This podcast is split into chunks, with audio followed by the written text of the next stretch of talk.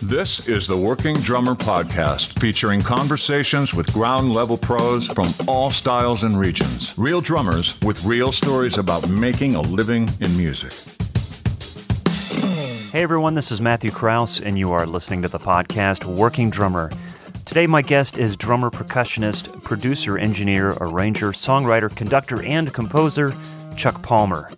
Chuck's multidisciplinary musical career has led him all over the world collaborating with artists from diverse cultural backgrounds, including Foreigner, RJD2, Frank Ocean, Dave Eggar, Esperanza Spalding, Norah Jones, Five for Fighting, Amy Lee of Evanescence, and many others. If you're interested in supporting what Zach and I do here at the podcast, you can become a Patreon member. Find us at patreon.com slash working drummer. Any donation in any amount gets you access to exclusive content that's provided by our former guests. This content covers a variety of topics, but it's all educational and applicable to the working professional. If Patreon isn't your thing, you can make a one time donation through PayPal, and you can find links to both of these things on our homepage at workingdrummer.net. And while you're there, you can find out more about this episode and the over 300 episodes that we've done over the years. And no matter what your platform of choice is for listening to podcasts, giving us a like, a rating, and review always helps us grow. So, as you'll hear, Chuck and I go back. Uh, we both attended the same school in Columbus, Ohio, studied with Bob Breithaupt and Eric Paton. It was such a joy to catch up with him and, and shed some light on the diverse workload that uh, Chuck has been doing. And it just seems like such a natural fit for him. Uh, the energy that comes from him and his interest and all these different disciplines that he's gotten himself involved in. One of the things that he wrote to me uh, when we were getting ready for this interview was uh, he, he said, Whether I'm drumming, programming beats, playing percussion, songwriting, string, orchestral arranging, conducting, mixing, or producing records, I feel that I am fundamentally guided and informed by my relationship to the drums. And uh, hopefully, you will find that empowering if your interests go beyond the drums, the drum set, or whatever, into other avenues of creating music.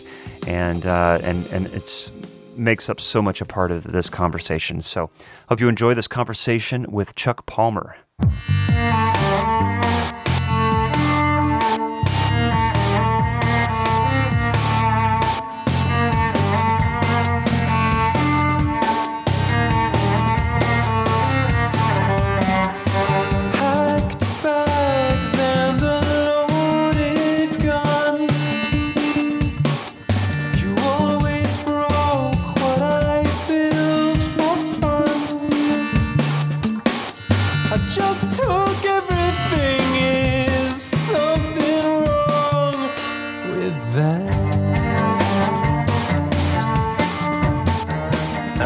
Ways I've learned what I've learned is by asking questions and just you know having a passion for it and therefore developing a relationship with the engineer, the producer.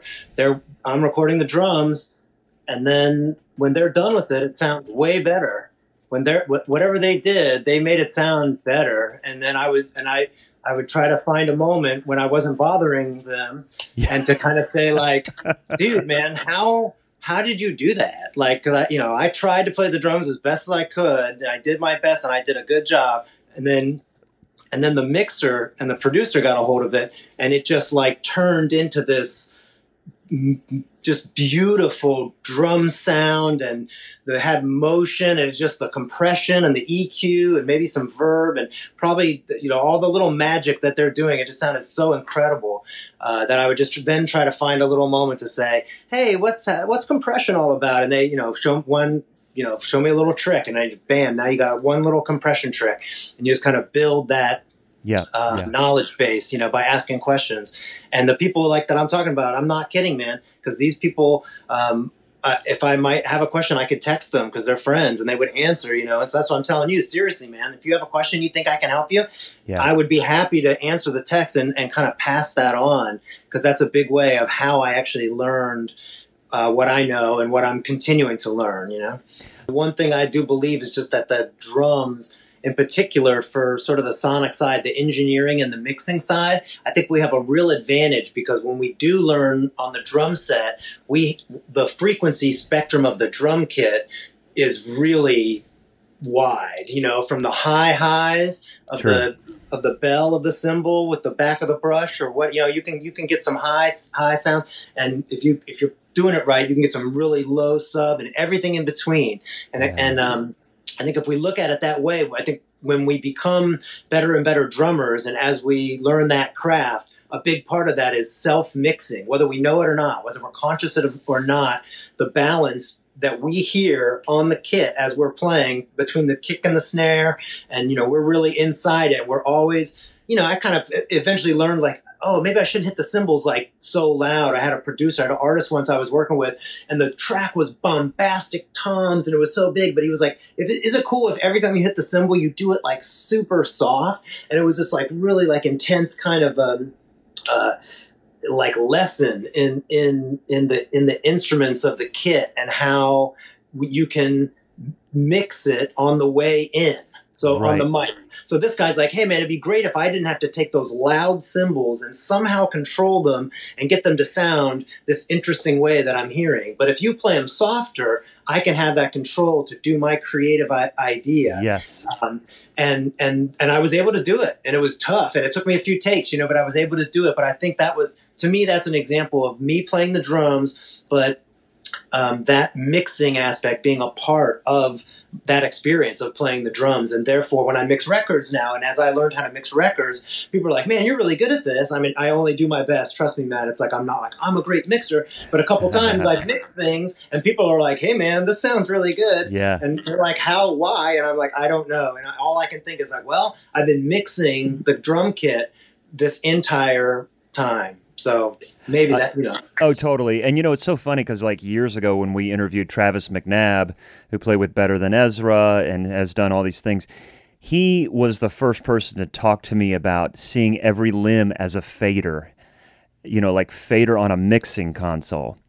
And my co-host and I took uh, that and use that in a master class that we used. And we used like this graphic of a mixer, like right hand, left hand, right foot, left foot, each a mixer, and see that and mixing yourself. So you are, yeah, you're talking the same thing, man. It's so. that's beautiful. I've never thought of that. That is brilliant. Oh my God. I and, love that. and and we we we you know I never realized how heavy my right hand was until I was in the studio and an engineer was like, "You're just bashing that hi hat," um, and with the advent of in-ear monitors, we sometimes are disconnected from this acoustic instrument uh, in a way that is a disadvantage. You know, that is a disadvantage in the modern era uh, to be able to know, like a guitar player, dude, just hit that volume and you can play with the same intensity.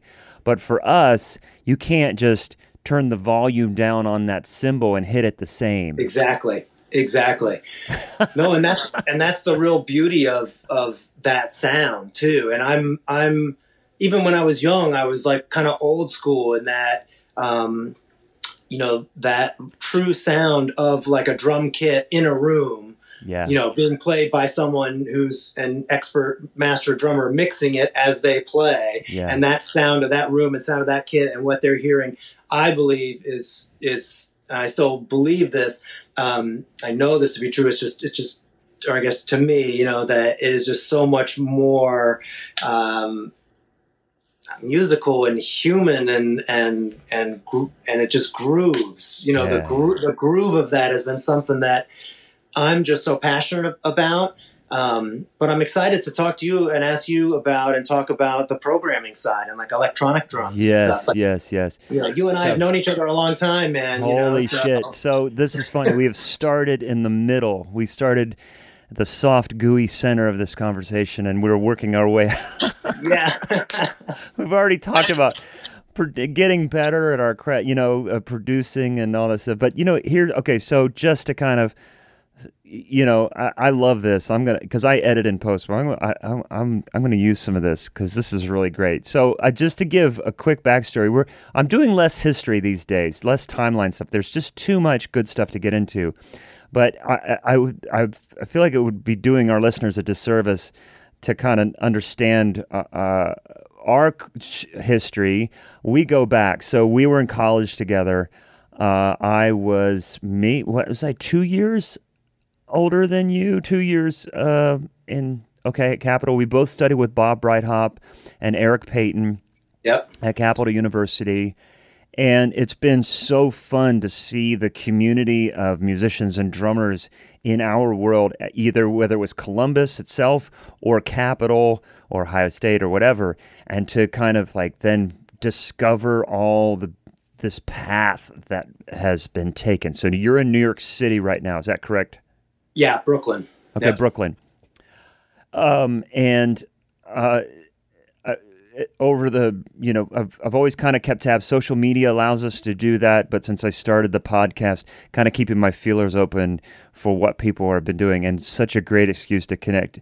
Because man, I, you were always just such a cool and laid back dude with just a real passion for music and drumming and an interest in, in music and drumming. I could tell just from the get go. And you were probably one of the first people that I began to recognize this. Here's someone that's younger than me, but has a fire that I can draw from, that I can be inspired from. And feeling the responsibility of an upperclassman, quote unquote, but also feeling a kindred, kin, kindredship, and um, and a peer in someone younger than me. Wow. Thank you, so much, man. Um, but yeah, so capital, and and that's and so tell me, like, can you tell me what led from like that point in time to New York? Yeah, from Capital to New York uh, was I ended up getting um, a, job uh, with Arnett Howard's Creole Funk Band. Yep.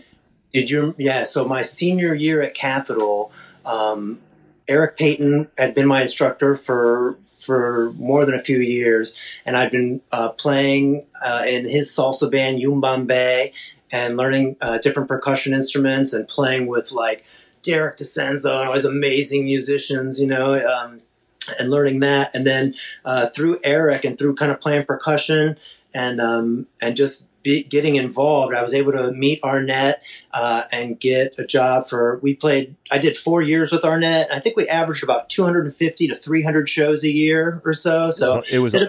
So people don't know Arnett Howard and the Creole Funk Band was an institution that a lot of us grew up and just knew about, and it was one of the few bands in a town in a city like Columbus where you could make a living as a musician. It was such a foreign concept to think, holy cow, how can you make a living and not have a side hustle? But he was one of those groups. The other side note, Yumbambe, great salsa band that performed at my wedding. oh yes, that's amazing. So I'm sorry, go on, go on from there. Yeah. Yeah, and so in terms of in terms of getting to New York, then uh, it was two, by 2000. I had I had done um, four years with Arnett, and it was incredible.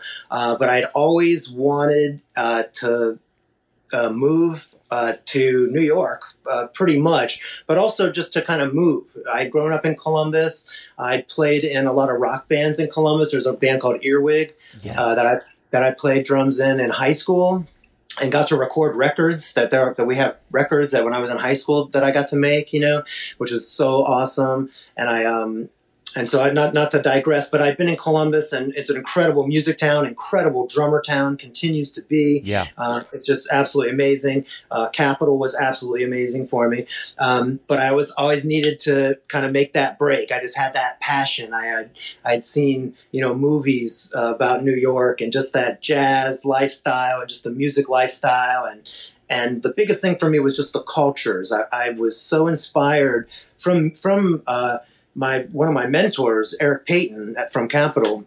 He really um, opened my mind to a lot of different styles of drumming, a lot of different styles of music. And we studied taiko drumming because he had spent time in Japan. Like I said, the salsa uh, side of things with Yumbambe and more. Um, not to mention everything else um, that I was studying with with uh, Bob Breithaupt, uh, and even doing on my and doing on my own. But all the different cultures, I was just captivated by it. And New York City is the place to be when it comes to, uh, to me, in my opinion, in terms of the city of the world kind of vibe all the languages on the streets, all the different types of food, all the different types of people you get to meet. Um, it just, it just, um, I think I resonate with the city. My sort of inner energetics, or just my, my energetics, kind of match with New York is how I've sort of come to understand it. Uh, and so I moved to New York in 2000. Um, and it was, and on a musical level, it was very intimidating, you know, to think like, you know, I had no, um, I don't know. I just it wasn't logical to me to say I'm going to move to New York and be a successful musician. You know, when when when I arrive, you know what I mean. I was Right. like that. That didn't make any any sense. I I, I could I didn't see that path. Um, and you know, I had some other um, reasons that you know, sort of wanting to get my feet on the ground and kind of learn the city. So when I came to New York, I ended up um, just just temping uh, and and working and kind of getting my feet on the ground. Um, and then it's really interesting, man. If it's cool, if I, if, I hope it's cool, I'll kind of share this with you. But um, we are catching up. It's, it's amazing Yeah. um, that there's there's so much. I'm kind of like thinking of trying to filter it because there's like you said, there's so many things we can kind of cover. But in terms of getting getting to New York, I mean, there's a lot of other things uh, that occurred, but eventually I, I was uh, able to stop working and just only do music and kind of leverage leverage those two things. And and one of the things one of the ways that i did it um, that i'd love to uh, share with you and kind of share with your listeners as, as well you know share with the community um, is that um, because just to rewind a little bit when i went to capital and when i did my audition for bob and eric um, I, because I had said I've been playing drum set a lot and I really loved it. Like you Yeah. said, I was totally obsessed with it and, you know, practicing all the time. I was just, I defined myself by it. I was really passionate about it. So when they, when I did an audition, they asked me to play different drum set grooves and I could kind of do it pretty good, I guess. I mean, like they were like, "Oh man, like you sound pretty good on this stuff." And then they brought me over, to the marimba and this classical snare drum and the timpani and stuff like that. And and I, I knew music theory from my high school, but I really was only focused on the drums. Yeah. And so I really had limited, incredibly limited keyboard uh, uh, pot- poten- uh, reality. Hey, high school, you went to Fort Hayes. Yeah, which is I cannot say I cannot say how grateful I am for that enough. Um, Yeah, for our That listeners, that's the, that's a school of the arts, uh, and I went there as well. Uh, Did you know forgot that? No, I maybe I didn't know or I forgot. That's amazing. yeah, Nice. yeah. I and, and I forgot that you had gone there until I was reading some stuff, and and and that saved my ass.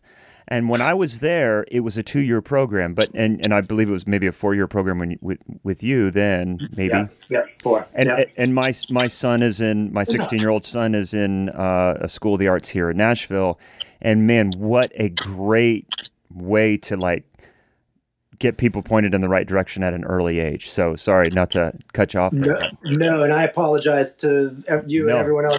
we're jumping around here on, a, on the timeline, but yeah, the, the high school experience was incredible as I was uh, in local bands and playing clubs and going to Fort Hayes High School, which I misspoke. I, it was a two year program I was in, and we did the half the half a day. Totally same. my junior and half of the day of uh, senior year, surrounded by other art disciplines photography, theater, uh, fine arts, friends with, mingling with, going to school with passionate, dedicated, successful already, really uh, incredible artists everywhere. And so Fort Hayes was absolutely incredible. And, and my experience at Capital really uh, sort of leveraged that. At, at the time when they said, you're, you're, we're not going to focus on drum set at, at Capital University, of course, at the time I thought, oh no, what?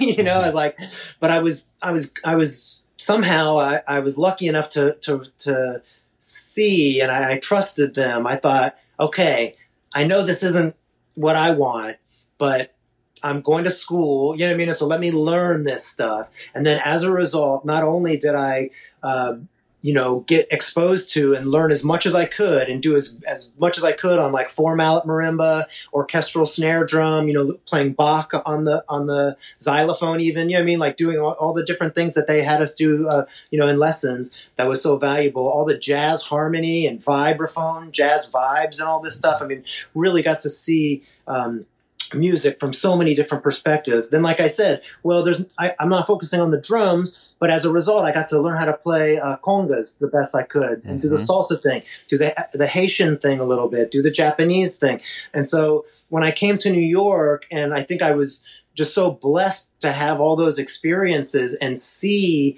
uh, music from so many kind of different vantage points um, but always from percussion, always from drums, but still, you know, playing orchestral with Nicholas Perini, uh, playing in the orchestra at Capital was really having him teach music history. Um, I thought he was incredible. He changed my life uh, when we when he played Shostakovich Five, you know, Yeah, yeah. and and it was just so I'd never heard anything like it. You know what I mean? And so I was getting all these awesome um, experiences, and then when I got to New York and started to uh, make connections and started to play in bands, and I started producing the bands um, that I was playing in. I started programming and making beats. Um, and the other thing I think maybe is in, might be interesting about my story, or for us to talk about. I'd love to get your opinion on it, frankly.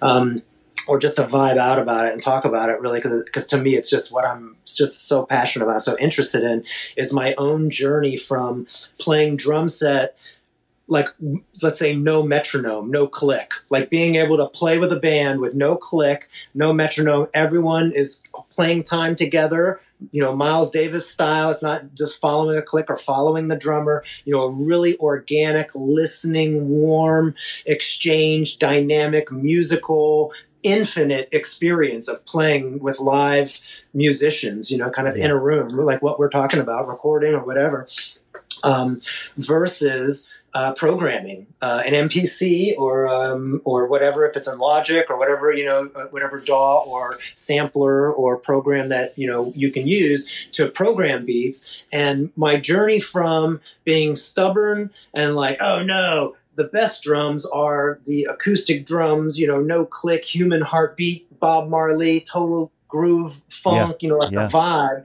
versus um, this this this electronic side. And I don't know why I was born that way, but I've had such an amazing ad- adventure through my life of being stubborn and not wanting to do the electronic stuff, but then also kind of like thinking like I need to get this together. I, you know, there's something here, and my friends, even other artists that you know that they're obsessed with this electronica music, and meeting other people and seeing other things and thinking like, no, I want to play the drums, but like, but then you know, with the production side of things coming in and starting to do it, I'm I find myself still on the journey, and I'm really you're catching me midstream here, but Oh, I'm great. really I'm still my pandemic experience was really finally actually really learning and having the little and having an opportunity to learn uh, firsthand experience with some of the people who created some of these electronic styles of music like house techno industrial techno um, trance you know drum and bass. Like there's all these different genres that i'd heard and i'm trying to learn. I'm trying so hard to learn and, and enjoy the electronic side of drums and stuff like that. And i'm and i'm getting there you know. Over the past decade i'm producing records. I'm i've done a ton of records a ton of tracks that are that are all programmed and i keep it creative and stuff but i'm not but i'm not just on the drum kit. Um, but at the same time yeah it's just like to me that's just one of the most fascinating aspects of being a drummer which i still am a drummer and so when i play in the studio i my goal is to have no edits. So i want to do a take. Right. i don't i don't play that. And when i make records too you know what i mean? That's not the that's not the goal. The goal isn't to do a thousand takes and nitpick this thing apart and get the thing. To me you know as i prefer to work it's not to say i don't do anything else obviously but i have fun with as a drummer always trying to get that full take. Um, because that spirit, that groove, that human aspect of it, and it's a skill thing too. It's a real, it's a real skill to kind of be able to Sure. do that and and to, and to reach that goal. And so for me, it's like if I do session work and make records, if the drum track's unedited, that's to me like that's I did it, you know. And then if there's any other edits, it just kind of keeps kind of changing or like going down the thing where I'm like, oh, that's cool, but it was a, a comp of this take and that take, you know what I mean? So it's like, uh, maybe it's not as uh, as like what I'm passionate about with the rhythm and the music, which is this um, real spiritual, energetic through line that Right. that I've learned about from working with some of the top producers and, and creators in the world. Uh, and and my own instincts and and seeing it reflected back at me and learning from other producers and engineers um, and drum instructors too. Um, so to, to to unpack a few things, like uh, as far as um, just to jump right back into the editing thing, and and so I feel like when you're producing, you have a style, you have an approach that you want to take things and you're in control of the situation, even if you're producing and drumming at the same time. I want to do this. And I think a lot of us are experiencing that at home, you know, to be able to do that. I want this to be one take, but you have the freedom to do that. Where in other situations, maybe the producer is going to ask you to just run it down six times and they're going to work with it. And that's a struggle that I've kind of had to contend with in Nashville the way people produce and they're like, well, you know, this is how we're going to do it and once you record, it's mine. You know, like I own this like it's my property now because it's my record either either from the artist's point of view or the producer's point of view. And so to kind of understand that workflow, if it's cut and paste, if it's, you know, you know beat mapping or whatever and then and then trying to like work within that framework but what you're talking about is not only your own control but also you said you were uh, learning the workflow from other producers and other writers so you're seeing that from other producers yes definitely and yeah. um and that's you know i you know am in different situations all the time too, including like what you had just elucidated, and yeah. and, and, that's more of. Um, I remember Steve Gadd talking about this once and saying that when you're a session drummer, you're if you're not the producer, you you don't have all of the information. And sometimes as the drummer, you can think like, well, maybe it should be this way or that way, but because you don't have all the information about the overall production kind of concept and direction, the end result, mm-hmm. the, the, end result, and you have to trust the producer and just you know you're working and you say okay, and then in that kind of situation, I would switch into a mode where I would think, okay, if if this if I'm just going to do a bunch of takes, then as the drummers out here now listening, put yourself if you can and get as much experience as you can producing. And if you can get in the producer head, you can say, if I was a producer, I know this is what's going to happen. This drummer is going to send me a Pro Tool session with, you know, five takes. And what's going to be the, the most fun, uh, quick, creative, liquid, fluid uh, way that you, as a drummer now, can provide the producer with something, uh, you know, effective, something that doesn't create more work for that producer to get to that to that end result. Right. Well, that's know? the thing. They're hiring you not only to play drums, but to think like a drummer, to play the role of a drummer and participate, and then move things along to keep the creative flow going. Yeah. So in that example, I would play one uh, really straight, not a lot of fills, maybe not a lot of cymbal crashes too, kind of a thing. Yeah. I'd play one with a fill going into every pre-chorus and a big one going to the chorus and a thing on the ride cymbal. And, you know, I'd play a big, big ending, big ending, little ending, you know what I mean? Like kind of like fade out versus just try to think like a producer. Cause then sometimes you can, as a studio musician, you might do some cool cymbal thing at the end. And then they're like, oh my God, that's really cool. Let's add strings and flute to that. And we're going to mute the bass now. And we're going to not do the guitar, heavy guitar. We're going to, let's take this in a different direction production wise. So if you, you as a drummer can be uh, a part of the team and, and part of the creative team that way and think solutions oriented, the produ- you know, producers will love that, I think. You know what I mean? You know, it's interesting. Uh, years ago, I had a chance to talk with Chad Cromwell. I'm not sure if you're familiar, with you know, great Nashville session drummer, but has done tons of work in the in the rock world as well. But he mentioned something about uh, we look to melodic instruments like guitar and keyboards to come up with a hook, a riff, or whatever you want to call it, that's signature to that song. But as a drummer, you can bring that. You can bring that signature to the song that elevates the song. You know what I'm saying? And you're talking about those things. Oh yeah, I think of it as you know we ha- it's like an opportunity that we have to um, you know participate and so many great songs do it you know so many great songs have signature sort of either drum fills or just rhythmic sort of concepts and, and rhythmic hits. I mean, if it's okay now, um, based on sort of our pre-production kind of conversation, this could be a good time for me to to kind of talk a little bit about the string arranging that I do. Hang on that, hang on that, because I just want to read something that you wrote, if you don't mind. You sent me an email of information about what's been going on. Um, and it's so great. But you wrote this, and I'll, I'll try and keep it, uh, do this as quick as possible. But it really kind of encapsulates a lot of where you're coming from and, and where we can go with this and, and keep our listeners engaged. Uh, you wrote, Drummers make great mixers. We also make great composers, producers, arrangers, conductors, and more. But at our core, we will always be drummers. By the way of drums, I, ha- I have explored an exciting multidisciplinary musical career that has led me all over the world collaborating with artists from diverse cultural backgrounds. What you're saying is, I feel that I am fundamentally guided and informed by my relationship on the drums. And this comes from everything, whether you're drumming, programming beats, playing percussion, but songwriting, string, orchestral arranging, conducting, mixing, or producing records. Dude, that's a lot.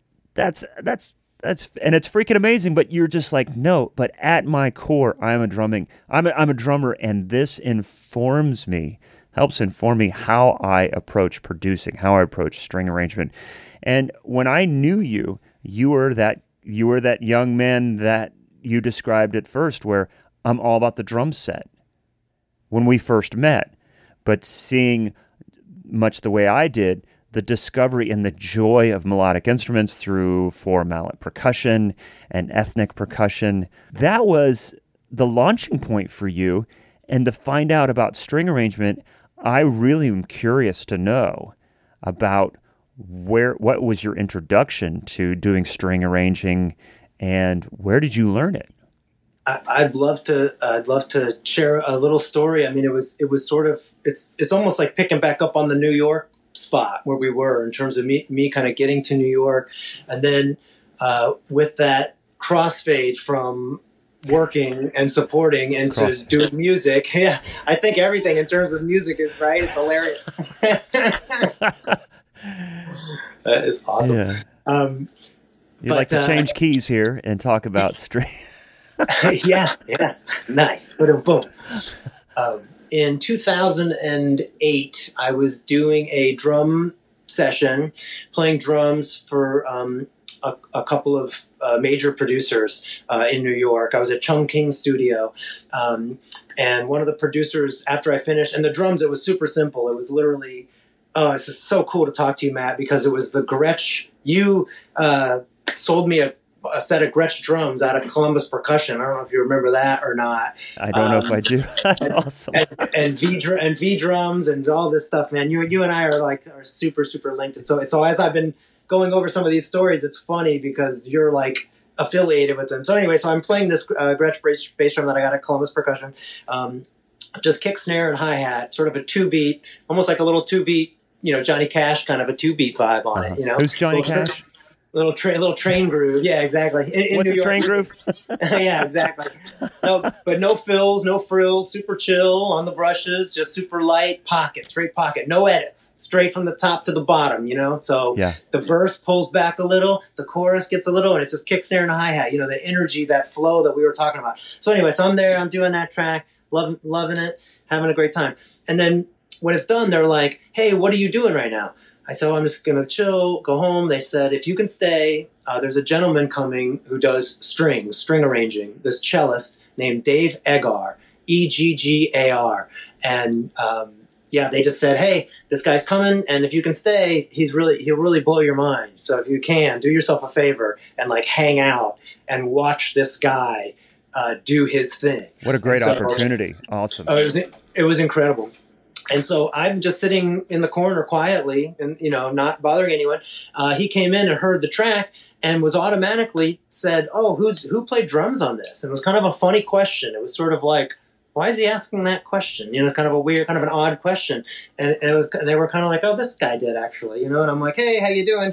And, and, and we really, that day in the studio, we just connected uh, musically, sort of like on a music. I think of it as like musical soulmates. I know some people don't.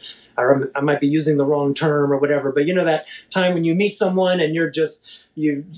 It's like yin and yang, and it's just the vibe is just there. And immediately we got it. We stayed connected, and the next weekend we were producing a record with that same producer who introduced us, one of her artists. And Dave was doing strings, and I was doing drums. And then we qu- quickly he start he started to see the records that I was producing, and we started getting to know each other and working immediately, doing live shows together. I had him play on some of my band's records, so then he saw that I was mixing records and and uh, playing in bands and making records like I was doing. And he said, "Oh, why don't you mix? Or sorry, why don't you uh, produce my next record?" And so Wow. then he and I started working on his record and, uh, called Kingston Morning uh, that came out I think in 2009 or 10. Um, there's a, we went to the Grammys uh, for that uh, record, Grammy nominated track, which is amazing. And and I don't.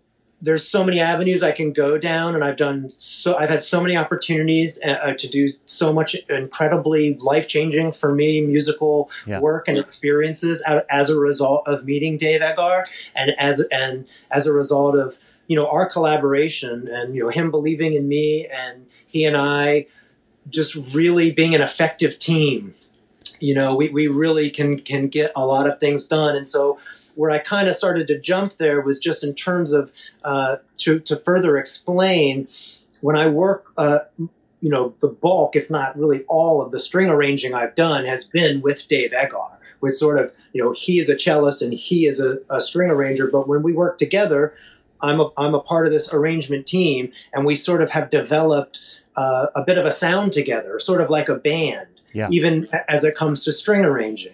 And so, but my part of the band of the string arrangement team is very much often, I mean, I, I do, a, I am uh, very grateful that I uh, am sort of a, a good top line writer. So the melodies and stuff that you were talking about, I've always had um, a passion or a, a, a, a I feel as like just really grateful, like that I can hear melodies and make up melodies and make Yeah. up songs and like write things and stuff like that. Yeah. And so I'm very grateful for that.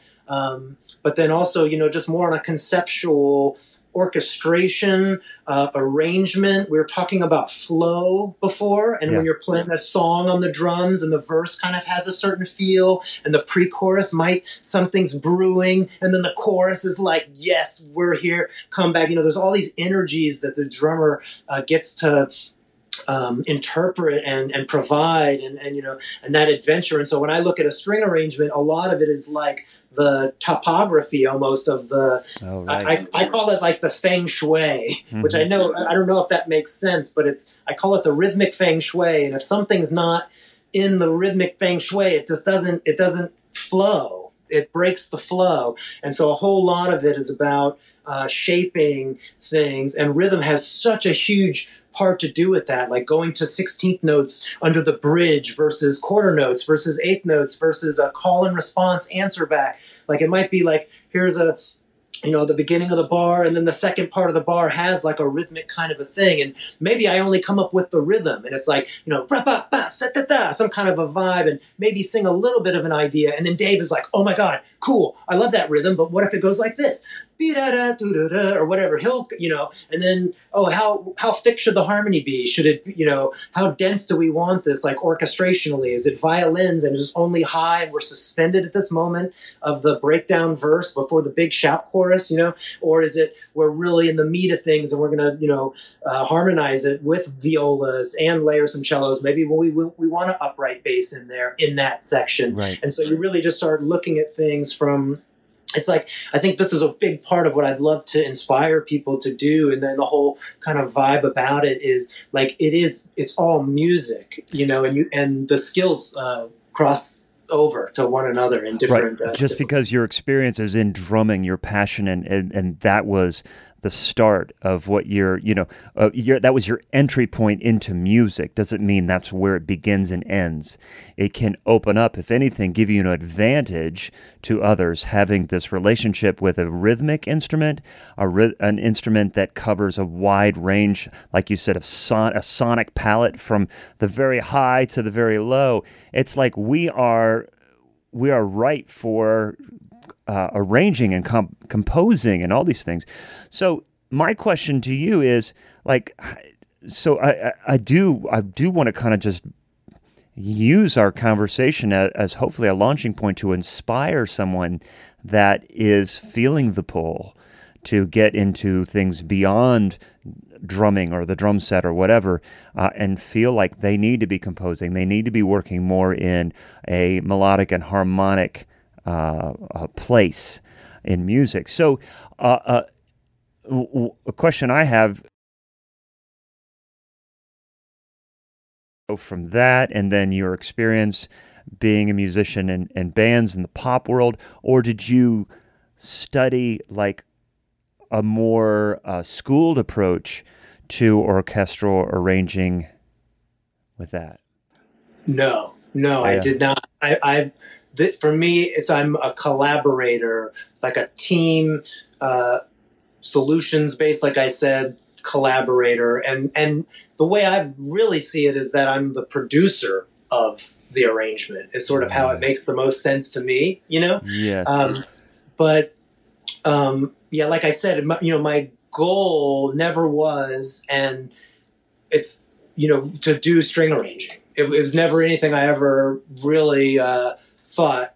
Like you said, it's it's it's very intimidating. It doesn't seem like something um, that unless you you know go down that rabbit hole um, can, can really you know kind of fully explore your voice in. You know, Well, and one of. Yeah, and one of the reasons I, I asked, well, for all the other points I had set up the question, uh, obviously, but uh, I had an opportunity to interview Don Perry from Jethro Tull, and he spent probably four or five years taking string arranging classes in Los Angeles to to then but I mean you know you know it's like oh okay so that's how you do it. No that's that's one way of doing it.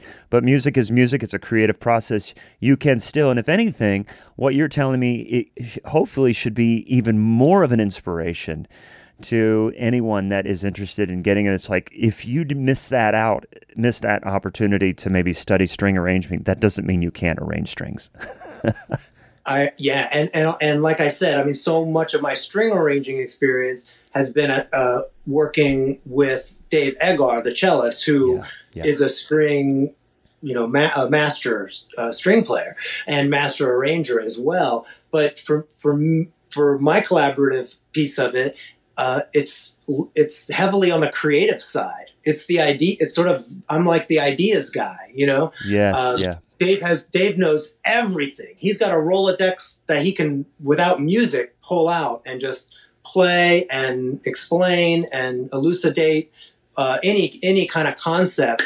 Um, and so, a big part of my thing is why I kind of feel like we work together, and I'm almost producing, kind of writing and producing the arrangement.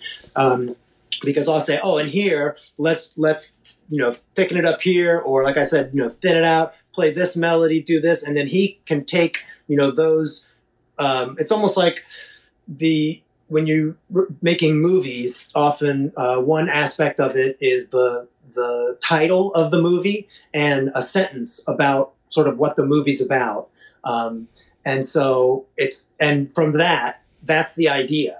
Yeah. And from that, the screenplay comes, the everything comes. You know, just from literally like a title and the perfect lead line of like I uh, I learned this from uh, Brian Grazer, uh, um, who produces with Ron Howard and has a book uh, on curiosity, and uh, and it's Splash, the movie Splash, and it's Oh. just yeah the title Splash and the line. I'm going to butcher the. I, this is not the lead line. I'm butchering this. I, my apologies, but it's more or less like a man falls in love with a mermaid.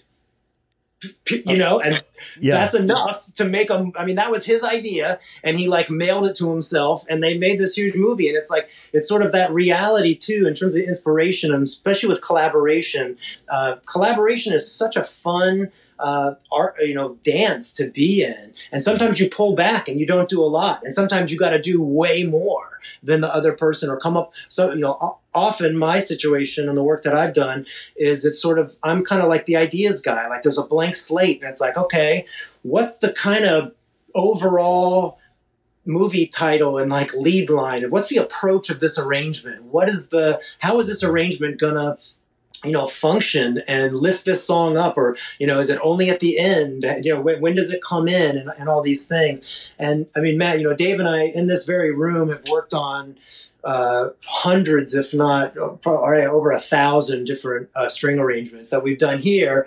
And for everyone out there listening, when we record it, you know, we uh, bring in a violinist, cellist, you know, we, we record the strings. And then I take all the files, clean them, mix them, stem them out, and deliver them to the real producer of the record. Mm-hmm. So I'm sort of producing the string, you know, mixing, yeah. recording, helping with the with the process. You know, yeah, I yeah. actually just you know I, I, don't focus on harmony very much because I feel like Dave is so focused on harmony that that we don't need more harmony. we you know we need and, and and don't get me wrong, I do know harmony you know. Yeah. And I went to with, to school with Bob Breithaupt, and they were like, "No, you can't play drums," and you got to. We, we, you know, we learned all that, you know. Yeah, right. And I never really applied it because I'm just you know playing drums, and you know. But man, drummers, we we know harmony on such a intimate level. It's you know, it just if you're a drummer and it goes to the four chord, you it doesn't. You don't have to know that it goes you know from C to F or something like that. It Mm-hmm. it changes the color changes the energy, changes Yeah. the story, Yeah. changes the groove. We know harmony, even if we don't, you know, we even if you don't know flat nine, sharp eleven, or all these different things, you know what I mean, that that you- that that, that are great to know, and you can get a lot done know, knowing those things. But um, yeah, you know, my story, yeah, for you know, maybe I will like really get into that and study that one day. I'd love to, but I'm also mixing and you know doing all these all these different things, and I'm still playing drums too, which is no small feat to on a on an athletic level and an instrument level, as you know. You know what I mean? Like keeping up as a as a drum set player is takes a lot of time. Oh, You know well, I mean? Yeah, hey, So- uh, I had to we had to reschedule this interview because I had a deep tissue massage appointment to keep my shit together. Um, because remember, job. Chuck, I am older than you.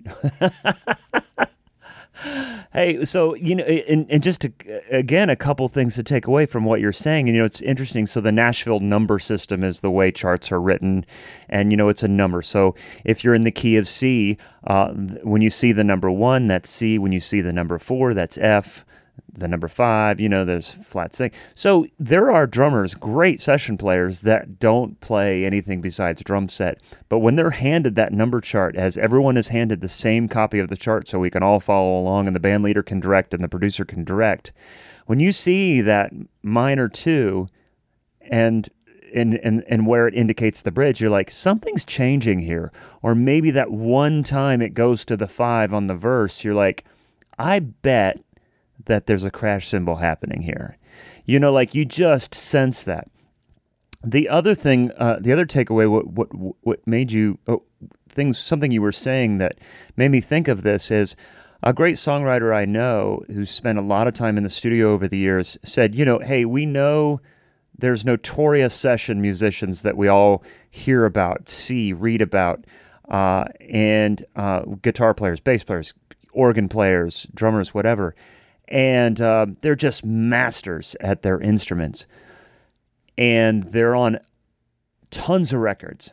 But oftentimes you're called upon to come up again with that hook that that riff that thing that defines the song in such a beautiful way aside from the melody and you know I'm talking about pop music right now just the very traditional pop music if we could use that as an example he said so uh, you, just to use him as an example I take a, like a guitar Nashville session player guitar player who's uh, done an, an insane amount of work over the last 25 30 years Brent Mason nice. who is no t- just just a world class uh, session guitar player, defined a genre for sure, but also in the country and the pop world and everything like that. Um, you know, it's like, yeah, this guy's really good, but can he come up with? Again, I'm just using him as an example. I'm probably way off base, but like, you could have somebody that may not have his skill set, but come in and create something that is an amazing melodic or harmonic hook that defines the song maybe the turnaround, the intro, uh, whatever, that then makes that song connect with millions of people more so than what Brent Mason did during the guitar solo. So like he is a he's a master at the guitar, maybe the way uh, as you see like Dave at the cello, but for a visionary or someone to be able to produce and arrange and come up with the idea that you don't have to be a master at such and such an instrument to be the idea man to say, hey, look, you're the cellist, you're the guitar player, you're the keyboard player. I have an idea and I'm going to verbally trying to explain it. And then the person says, oh, yes, because sometimes I think we're too close to our instrument. There's so many times that we've been in a band situation and, and somebody in the band says, hey, listen, I have an idea for the drums. What if instead of this, you did this, or producer or whatever, and you said, oh my gosh, that's brilliant. As a drummer, Yeah. I wouldn't have thought of that. Exactly. Yeah. Exactly. I think that I think that is um, where when Dave Eggar met me, he thought, "Oh, cool! Like we can we can work together, and you know we're we're kind of bouncing things off each other, and when we work together, it's sort of you know better than either one of us, kind of thing. It kind of creates something um, new, you know, uh, together. So He saw your abilities as someone beyond, you know, just playing the drums, but just your music, musical sensibilities, uh, your other skills of arranging and producing. To like, this guy is going to be a valuable asset. Yeah, yeah, exactly. And and it's been incredible to work with him um, on just a myriad of, of projects. And you know, a lot of the major um, projects that I've worked on have been through uh, working with Dave, and and we've started now getting work off of our other work. So we'll we'll put out a track. And the strings on it, like we did the strings on Frank Ocean's Channel Orange, which was a really big record. Uh, we got to go to LA and work with Frank Ocean and Malay, the producer, and it was just absolutely incredible.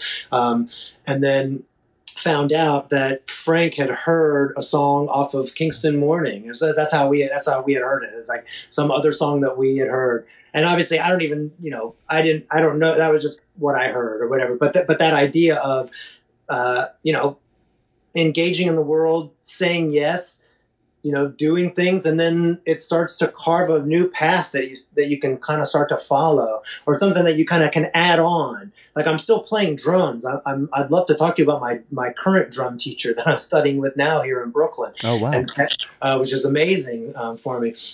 Uh, but I'm also, I you know, I, I worked on the uh, the string arrangement with Dave for a Grammy nominated track uh, for Skip Marley, uh, who's Bob Marley's grandson. It, Wow. uh, the 2020 record, so this past Grammy cycle. Um, but I also played percussion on a record with Priya Darshini, um, and that was nominated for a Grammy as well. And I'm just playing like percussion. I'm playing my Gretsch floor tom with a cool mallet And one time. Yeah. I'm playing these cool brushes on the floor of a church. I think I probably played some cajon, which I do a lot of. I play. I end up playing a lot of cajon sometimes too.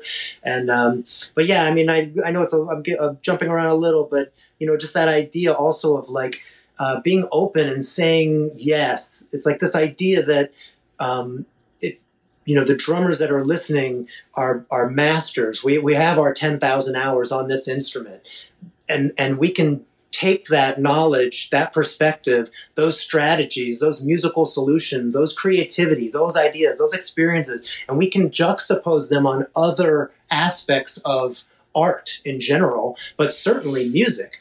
And so, you know, I'm I'm conducting now, and Yeah. I, I I actually conducted the Nashville Symphony Orchestra with uh, the rock band Foreigner and Dave Eggar and I and Mick Jones, uh, who wrote all the music for Foreigner. The three of us um, and, and and and our team, you know, put together uh, these arrangements that we tour the world uh, and play. And one day uh, we were doing a U.S. run, and they were like, "Well, who's going to conduct it?" And Dave was like, "Well, Chuck Chuck conducts in the studio when we do our arrange our string arrangements, and the and and people like that, and it helps a lot. It works, and it, makes the arrangement sound better because you know I'm conducting, and everyone gets louder when I get louder, and they get Yeah. softer when I get softer. So I, I was doing a little conducting. I learned a little bit about conducting from Nicholas Perini and Bob Breithaupt at Capital University. right, right. I never, never did I think in a million years I would be a conductor. Never did I. I really did. I never didn't even want to be a conductor. But do I love it? I absolutely love it. It's incredible. It's so fun. It's so musical. It's such a. I learned so much about the drums from conducting. You know, It's And the- amazing. Yeah. yeah, but the way that I could conduct too is because I'm a drummer. When the when the when the bridge is coming, when the chorus is coming, all of us drummers we play a fill that leads in to the the chorus. when you're a conductor and the section's coming, you got to know two bars before the section comes so you can get a little bigger, then get really big and bring everyone in at the big, uh, you know, le- section, the next section, big or small, whatever it is. Yeah, you got to yeah. bring people in. You got to lead people. Drummers are leaders. And so I think I'm using my leadership skills as a drummer, listening and, and leadership, arranging. Drummers have to know the form of the song Yeah. we, more than anyone because we got to Yeah. lead you into the next section of the song. Um, uh, not more, you know. I mean, it's really important arranging on the on, as a drummer. You got to know the form of the song, and so I can that all that knowledge and all that passion about drumming. Then if I'm looking at a string arrangement, I'm literally I'm looking at it like the similar way that I would look at playing a song on the drums and how I want to kind of shape it or how I can help Right. the artist shine and, and shape and just tell the story and the emotions of the music. So for our for our listeners, you know, we're we're doing a FaceTime video here, and and and Chuck is literally getting up off his seat and and and conducting his conference. I love it, man. it's so good. Well, Hey, I'm just so- so excited to see you, man. I, I have a I have a question though about that, and I've always wondered this when I I see uh, orchestras backing up rock bands. You know that it's it's it's been a thing over the last twenty years or so, and uh, I see the conductor, and I'm like, why is there a conductor there? When you when you the stereotype of classical musicians is everything you need to know is on the page. From the notes to the rhythm to the articulation to the dynamics everything is there for you as opposed to obviously jazz or improvisational music or even pop music even structured pop music. There is there's no there's no uh, like the drummer is i mean the way you've described the relationship between or, or the similarities the parallels between drumming and conducting make an insane amount of sense.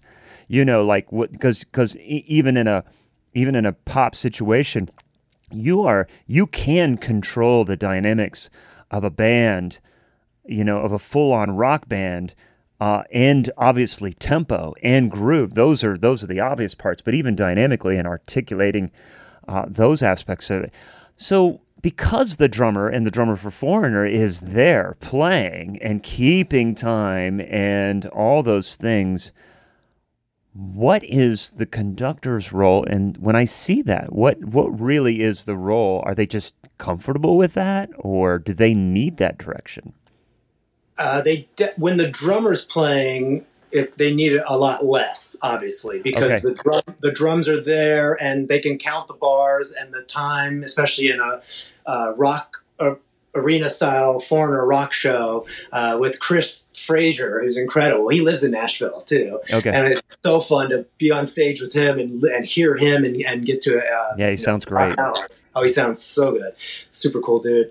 Um, but we we created. Uh, there's probably four or five, maybe moments. Depends on what version of the show we do. Uh, there is an overture out front that's probably three minutes or so long. Um, that uh, sort of intros the show uh, that we worked with Mick Jones to write and to pull um, little melodies from some of from some of their their many great hits that they have and and sort of put it through a different lens with no with no band, so it's only uh, orchestra. And so then you know, obviously the conductor. I mean, I think it's just a big part of it is just an ac- acoustic kind of thing too. Like if you're depending on how far away you are, and you're uh, you know playing upright, you know double bass, and uh, you know if the the violinist is kind of clear on the other side, and you guys are both kind of playing the same fast 16th note kind of passage or eighth note passage. I think just having that ictus and just having that tempo yeah. just to kind of be able to if everyone's kind of following the same point then we have a lot better idea of certainly groove stuff kind of lining up. Um, when there isn't a band certainly you're right when the when the drums come in which is the majority of the show uh, the conductor's job especially at a rock show my job uh, becomes much more about um, cueing sections. And frankly i try to you know really embody and have a lot of uh, and try to bridge the gap between the rock side and the orchestral side. And I kind of, Dave and I have worked really hard to um, uh, kind of pres- develop ourselves, I'd say, in a way where um, is so amazing to work with with Dave because he's such a master uh, classical musician among many other styles of music, and uh, he's a producer as well, a pianist. I mean, I can just go on and on about this guy. So anyone in any orchestral situation, I mean, he's in the he's in the the in my mind, you know, in the in like the lineage, you know, I mean, he's like in the, the river of music. He's a part of that history Yeah. um, of American classical uh, cellist, you know, and um, and so to ha- to have him there, and I'm frankly a little bit more of the rock side. Like I said, you know, I started out playing rock drums, Yeah. um, uh, more like sort of alt rock, indie rock, '90s kind of kind of sound stuff, but still, you know, that that rock energy and stuff. And so, um, you know, I do everything I can to be the best, most competent, and um, you know, skillful conductor that I can be in the moment. But also, a big part of the of my job, as I see it, is to marry the two worlds and kind of create a uh, an, an an event of it and like get the orchestra like the goal is to kind of get the orchestra members by the end so you got sound check or rehearsal you know and then like the first and the intermission like by the end you know once we're doing like jukebox hero and i want to know what love is and everyone's got the lighters and stuff like that it's just it's such a beautiful thing. There's i feel like my goal and i always you know feel like it happens where there's there is a connection. There is that camaraderie of like oh yeah music's music. Like this these rock and roll songs are beautiful Yeah. the yeah, lyrics yeah. are incredible they're so well written our arrangements are, are actually pretty subtle too you know like Mm. we didn't we worked with mick it wasn't about us coming over the top and saying we're putting orchestra on top we really uh, had it be an integrated process and followed mick 100% on that um, but yeah, I mean, man, we uh, we did multiple arrangements for each song. It was a really creative, fu- fun process. Uh, you know, work, working uh, with Mick. So I think I got sidetracked, man. Sorry. Yeah, yeah, no, no. I mean, well, we're going to get into a conversation about a song that you worked on with Amy Lee from what's the band? Evanescence. Evanescence. I just thought I was going to say it wrong. Evanescence. Uh, and this will be available on our Patreon page. Uh, if you're interested, go to patreon.com slash working drummer for uh, just a super small donation. You can access all this educational material, exclusive content. So we're going to get into this right now. If you're not hearing it, you need to go over to Patreon. So here we go.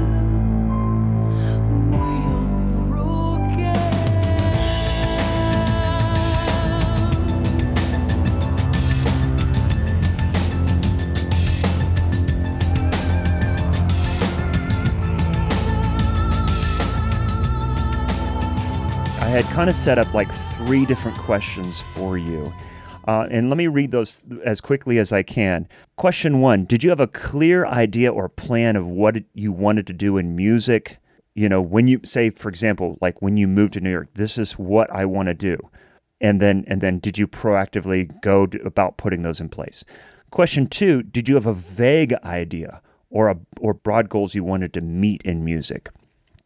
And was there anything you did to put yourself in kind of in the in that kind of direction to kind of get yourself or third question were you just opening yourself up to the universe and allowing it to dictate the direction of your career Yeah, that's a great question. I, I love I love this, and it's interesting as you're asking it.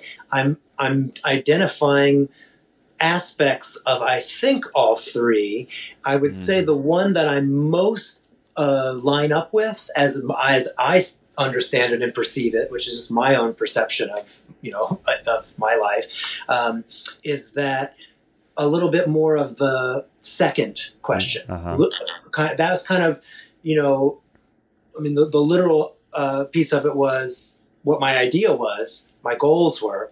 I thought if I can play drums for the next five to ten years and and focus on that get in bands go on tour studio like you said like just focus on the drums and just only define myself as a drummer then after about five to ten years i can leverage my experience my relationships my contacts. I can learn along the way i thought.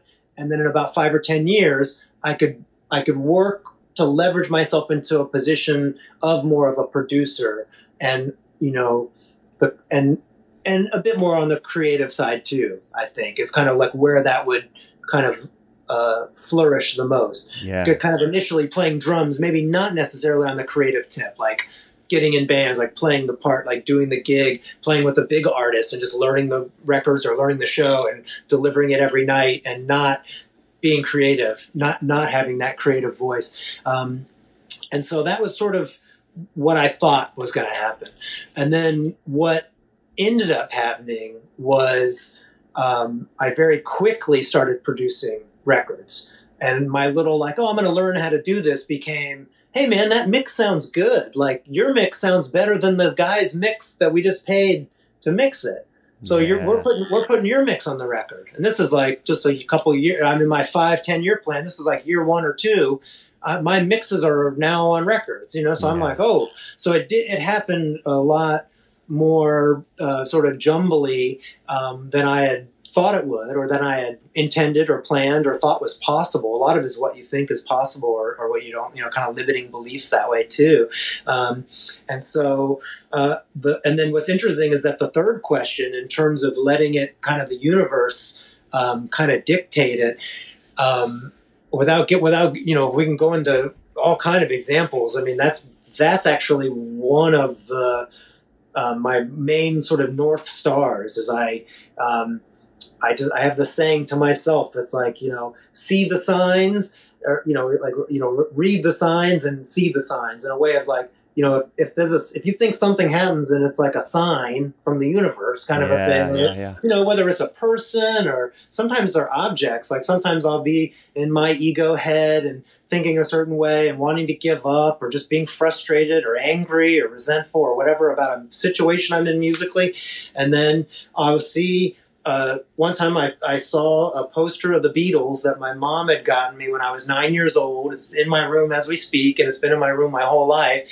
And I was in this moment, and I was gonna, you know, do something really dumb, probably. You know what I mean? And I was just, and I was so upset, and I was just young and dumb, and my perspective was way off. And I was like, okay, calm down, take take it easy, calm down. Go, go to the bar, get a beer, calm. You know, I went to, and behind the bar is this picture of the Beatles, and I thought, you know, I think I'm in the right place. Like, I think I'm, I, you know, it just immediately the universe came in, and I totally calmed down, and I was like, oh, yeah, don't worry about all this all my ego or whatever I'm dealing with, or this person's not, whatever, all this stuff. You know, I was like, music, man. I'm here for the music. I'm on this journey. I'm on this path. And it might be a coincidence, or it might be, you know, or it might be a sign. It might be from the universe. I don't know. But, but it's fun for me when those things happen. I actually put a lot of weight on those kind of coincidences sometimes. And in that moment, I thought, this is a sign. It, it it sounds like you know I've only given you three options, but there's there's more. There's many more than just the three, and almost like you had an idea of what it is you wanted to do, and then once you were kind of on that way, or the universe said, "This is where you," and you discovered like, "Ooh, I didn't know this was the path I wanted to be on, but I like this." Now that I'm on this path, and time and experience and relationships builds that, uh, builds upon that, then you're allowed to say, like you've said many times in this conversation, it's I'm, I'm ready to say yes. I'm I'm saying yes to this stuff, and saying yes to the things obviously that come your way that just that feel right, that makes sense. you know, a lot of a lot of times it's like when people have believe in me too. You know, they say, "Hey, we need you to conduct the Nashville Symphony," and the first thing I think is like, "I can't do this," you know. But but then I but it's been happening so much to me that I just think like, okay, I guess I have to do this. I got to figure it out, and and um and and it's and it's uh yeah, it's it's like it's that saying yes, and but it's also you know the people that ask me to do these things they know that i can do it too like the Yeah. person i don't want to name name drop so too much I, I don't like doing that so much but like some really amazing incredible and important and uh, musical uh, figure in, in our industry said you're gonna you're gonna do great at this Oh, and he's a real a real elder, like a really well li- living legend of an elder, you know, in the music industry. And he's like, you, know, you're going to do this. It's going to be great, you know. And bef- and when he said that, I just thought, okay, like I uh. I'm, I'm going to do this, and I'm going to do whatever it takes to do this. And it might be fun, you know. It's a little side note. The way I learned to conduct the orchestra was at the ocean.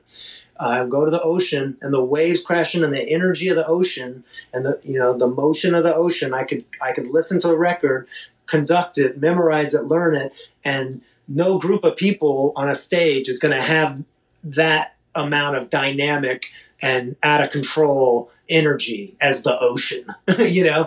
And so it's sort of that, that thing of like solutions where it's like, okay, I, I'm petrified to, to do this. What, how can I, what can I do to emulate a situation or to get some, you know, like I'll practice four mallet marimba on my bed and I'll draw the marimba bars on paper and I'll learn the piece on you know I learned how to play the drums before I got a drum kit on pillows. You know what I mean? Mhm. And when I sat down at a drum kit, I was sitting there playing the drums because I kind of learned how to do it on pillows. And Same. I I still learn. I still learn. If I got a studio thing and I'm in a hotel room, I set up the pillows, and if it's a difficult chart I'm reading, I'm learning some weird thing that I got to learn, I'll still do it on pillows. You know, you got to like find the sol- the solutions in order for you to to rise to, to the occasion. Yeah, yeah, And- yeah, yeah.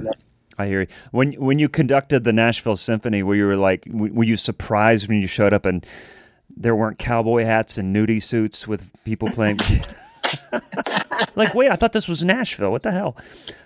Oh man, I was so incredibly intimidated and honored and just like so excited to be in you know Music City and and, and you know with those musicians at that level and in that town and in that you know Hey. sacred space. You know, what I mean, it was very. Um, it was inc- it was just an incredible uh, experience for Hey, sure. well, next time you're in town, you better call me, man, or let me know, dude. It was Yes. Be- Oh, I awesome. certainly I will, Matt. And I don't know if we have a moment or if I can even just tell you real quick. I did want to give a shout out to my new teacher that I mentioned. yes. Um, and I wanted to, to to bring this up to you and also to share with the audience the beauty, uh, other, another beauty that we get to experience as musicians and, and as drummers is like you said, man, it just never ends. Like we can just keep learning and just keep going, inspired from the younger generation, from our generation, from every generation. And I, um, living in Brooklyn, I'm so uh, grateful that I met a teacher here, this guy named Rick uh, Considine, and he's an incredible uh, drummer and uh, is literally i am learning now and like kind of completely changing my approach to the drums Oh my god. and it's so awesome and and and intimidating at the same time. And um, it's it's just been um, just really incredible. And so I, I just wanted to um, give him a shout out because over the past couple of months only I think I might I think I met him in June of 2021 and it's uh, September now uh, so I've just had this handful of lessons with him and already it's just completely uh, put, put so many things uh, uh, t- together for me um, in terms of the the history of the instrument and the and technique and and, and the approach. And so I'm just so thrilled uh, to kind of mention him and and to really like plug him and support him for drummers who are uh, in person, you know, in New York and Brooklyn that are looking for some real deal. Uh, in the lineage, like I said, you know, I was talking about Dave, who I work with. I just see these musicians who are in the, the river as I see it, and this guy, uh, Rick uh, Considine, has uh, i- i- is in that river, and I, it's just so exciting to me to to be able to continue to learn and grow. And like literally, man, I feel like I've been playing drums for I've been playing drums for thirty years, and there's aspects of it where I'm like, oh my gosh, I've been doing it wrong for this whole time. Oh, time. I know. I can't believe I've been doing it wrong the whole time, and now I'm trying to implement these these new techniques and, and bring it all together. And I'm just like a kid in a candy store, man. It's like I feel like I'm a kid again. It's so awesome. Dude, I mean that's come up on the podcast many times. You know, just it's like you, and and I, I need to do that. I I, I took a lesson from um, Dave Elitch. oh yeah, Yeah, totally. I- I mean it was one lesson and it was over you know Zoom, but uh, but but again, it's like you can't stop learning and and you you see and you hear about athletes that have coaches their whole life you know why not why not well tell me briefly th- that's great thanks for sharing that and uh, give me the name one more time Rick Considine. He taught at Berklee for Okay. two decades. Okay. Yeah, he's, he's a, and uh, and he's played with just a list of some of the uh, groove pocket. He's a heavy jazz pocket player. It's amazing. Uh, and Love but it. just a master, total master, and it's just been. I'm just so thrilled and so grateful to. That's amazing. Have, linked What a- up with him here in New York. Yeah. Tell me uh, some some things that are upcoming. You've got some producing things coming up, and then you mentioned also uh, doing uh, some conducting for Foreigner that are coming up. Just to kind of like give us a a uh, uh, an idea of what the rest of your year looks like. Yeah, I'm. Uh, I'm really excited to be working with a producer in Williamsburg named Brant Gassman at Ruffian uh, Recording Studios, which is his studio, which is close by me in Williamsburg, and doing. Uh, as much as I can, as we were talking about the studio, uh, sort of film score and and records, recording uh, drums for records, and so I'm doing that as as much as possible, and really excited to be set up to do that. Uh, I'm producing a record uh, for a band out of Miami. Um, they're called Guerra Grooves um, at the moment, but we're we're uh, in the lab and we're working with some great mixers and producers uh, down in Miami and all over, and in, in Los Angeles recently. Uh, the vocal producer Heather Holley, um, and uh, and then. Uh, a producer in Miami named Spam, uh, who's absolutely incredible, and so and all the musicians down there, we're having such a blast with all the drummers, man. It's like an Afro-Cuban funk soul record. So we have like Yoelito on percu- on, on timbales and uh, Bata uh, uh, drummers uh, down from from down there. Uh, real deal Holyfield uh, vibes on that. I play drums on a couple of tracks and percussion on a couple of tracks, but I'm really doing the production and the writing uh, with the guys and, and with the band. Um, it's Nicky Guerra and Ariel De La Portilla and Guerra Grooves. Dave Eggar and myself, along with Mick Jones and the, and the entire four crew, are, are heading out to the Greek Theater. Um, and a couple other West Coast states. That's all available on Foreigner on on, on Foreigner.com um, online. We're leaving next Monday. We got a week off, and then we do Detroit. We're actually doing Youngstown, Ohio, and Grand Rapids, Michigan as well. So we're, we're kind of close to Columbus. That's in a couple weeks' time. Also online uh, in November. I'm also doing. I do a lot of artist. Uh, uh, residence uh, education residencies, artist residencies, and so there's a middle school, high school uh, fine arts uh, program in Boise, Idaho. Um, uh, the principal there is Christian uh, Housel and uh, Dave Eggar and myself, and a mixed martial artist, or sorry, a kickbo- kickboxing and martial artist, multi martial artist Lynn Cook. We're going to go there for a week and work with the kids and and um, explore how the martial arts and what you can learn from that discipline you can apply to other disciplines like dance and obviously music, theater, visual arts, and things like that. So, um, got my hands in a, in a lot of different things. Working on a track. The call came in from a producer down in Jamaica. I'm working on a, a track today with. Going to track drums on Thursday and on, on a, a track I'm producing um, with him. So. Moving, moving fast and moving, moving furious, but, uh, but, but, but always learning, man, and having an absolute blast. Dude, it sounds like it, dude. I, I, I'm I'm so happy for you, man. It's so exciting to catch up with you and uh, and draw inspiration from what you're doing and just kind of like and constantly learning and, and stuff, man. It's this is this has been a total blast, man. It, uh, I'm so glad you were into to doing this and adding to our adding to our podcast, man. Uh, I just can't thank you enough. I cannot thank you, Matt. I really do not say it lightly at all, man. Thank you so much for having me. It's just. Yeah, it's really is an honor. Absolutely thrilled, and thanks for for doing this and Yeah. what you do for the community and how real it is and where you go and and and the information that you're bringing and the perspective and the oh. dialogue. Oh my gosh, man, it's incredible. So I'm Yeah. honored to be here, bro. Great. Well, what a what a great excuse to catch up with you, my friend. Totally, man. It's so great to see you. I was Yeah. just thrilled for this. And Yeah, yeah. when I'm in Nashville, certainly if you're in New York, it's it's beer o'clock, man. Let's do or, uh, or seltzer, seltzer water o'clock or coffee o'clock, whatever o'clock it is. We're, we got to get together and hang out. how about a good coffee stout? Perfect. Nice. And we'll mix it all little, together. little, combo, little collaboration. Everything in moderation, including moderation. That's that's that's what I believe. I love it. I love it. Chuck, man, great to see you. I'm going to cut you loose. Have a great rest of your day, and and, and thanks for doing this, my friend. Thank you, Matt. Great to see you. Great to talk. Thanks, everyone. Take care. Peace, my friend. Peace, brother. Bye. See ya. So there you have it, my conversation with Chuck Palmer. I hope you found that conversation inspiring and it was so fun to connect with an old friend. I hope you have drawn some inspiration from that as well. Stay tuned next week for Zach Albetta's interview with drummer Sam Merrick. He is in a traveling production of Hamilton. He's based out of Atlanta, but I believe he splits his time between Nashville and New York City. So uh, that should be really fascinating. So check that out next week. But for now, everyone, stay safe, get vaxxed, and hope to see you around real soon. Bye bye.